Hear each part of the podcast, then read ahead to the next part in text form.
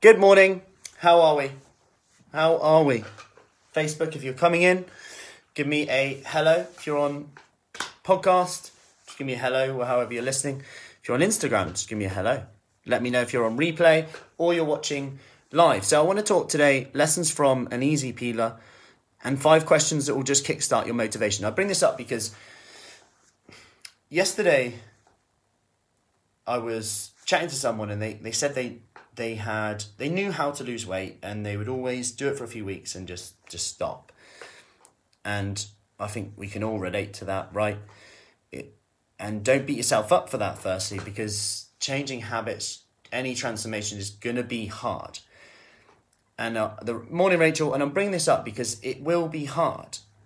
And that sounds really like negative, but expecting it to be hard is a good thing, and putting small challenges in the way is a good thing.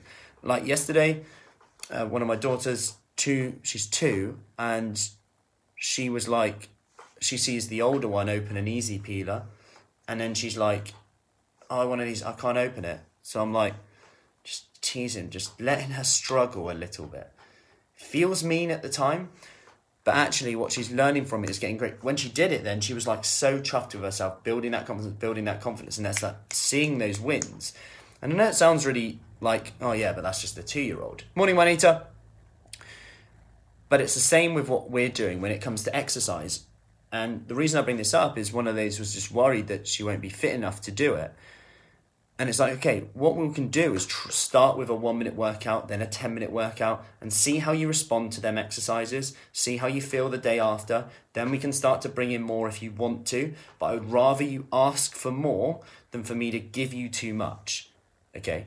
Now, morning, Angela. I'm going to go through a few questions now, which, which will kickstart your motivation, or I hope so will, because I sound like Yoda when I said that. Hope so will which I hope it will. Yeah, we'll go with that.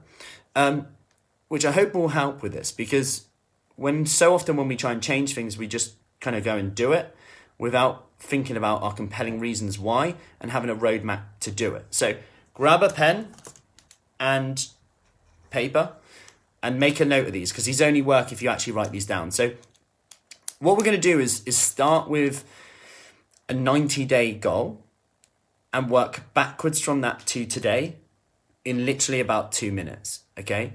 So I want you to phrase it like this as a statement, make it in a positive, as in I. Okay. So in the next 90 days, I will improve my body and health in the following ways. This could be related to weight, dress size, fitness. Then make sure it's a positive I statement and I will. Then date it. 90 days from today, three months from today is the 23rd of July. Uh, the sun is shining. Picture that day, how you want to look and feel and what's different. Okay. And then, number two, I have been held back and limited by the following actions in the past. I have been held back and limited by the following actions in the past. And what I mean by this is what are you doing or not doing that's keeping you from your goals right now. Just note them down and, and actually be really identify them because it can sound quite negative, but actually, when you identify them and look at them, then we can start to bring in re- other reasons why we're doing them or not doing them, what the cost of those actions are. Okay, so what are you doing or not doing that's keeping you from reaching those goals? Then, and this is a big one for me, by not being the best version of myself, I am missing out on. So, by not being the best version of myself, I am missing out on. What is the true cost of not reaching this goal? What is the true cost of not reaching this goal? Whether it's weight, fitness related, whether it's health related, what's the true cost of not? And I know, like, I'll just give you some of the examples that we've had even in the last few weeks. Playing with the grandkids, being able to get up and down from the floor, being able to walk up hills with friends, family, and not feel out of breath. Being able to keep up with the kids as they grow up, worried about medication, health, mental health, all these things coming into it. Like what what are we missing out on? Going on trips away and feeling confident in a camper van, whatever it is. Just a few that have come up, just to give you some ideas. And the reason I'm bringing this up is often we think about the cost of change rather than the cost of not changing. I'll say that again. Sometimes we think about the cost of change rather than the cost of not changing because of the immediate gratification of changing or not changing. It seems more appealing not to do anything in the moment, forgetting that there is a cost to that. There's never no cost to inaction. Inaction has a cost too. So, um, next question.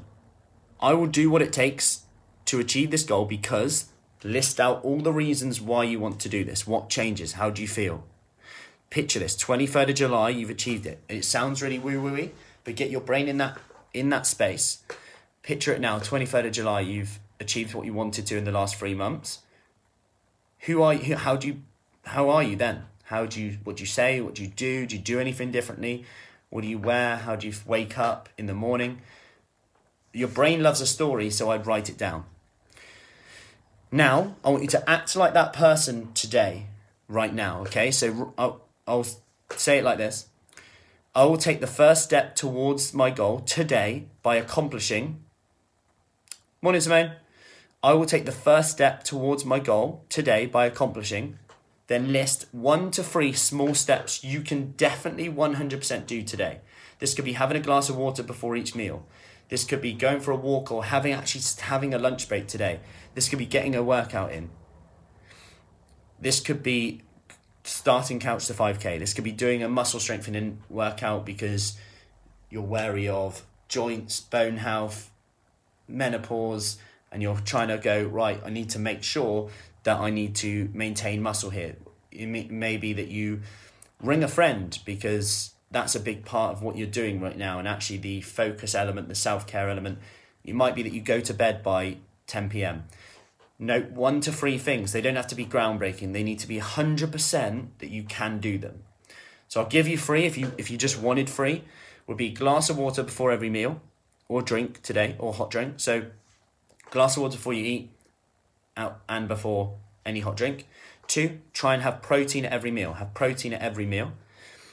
Number three would be sit down when you're eating. That, that that's just three simple things. And obviously, it's not the best if I'm just prescribing necessarily. It'd be better if you had a discussion on them.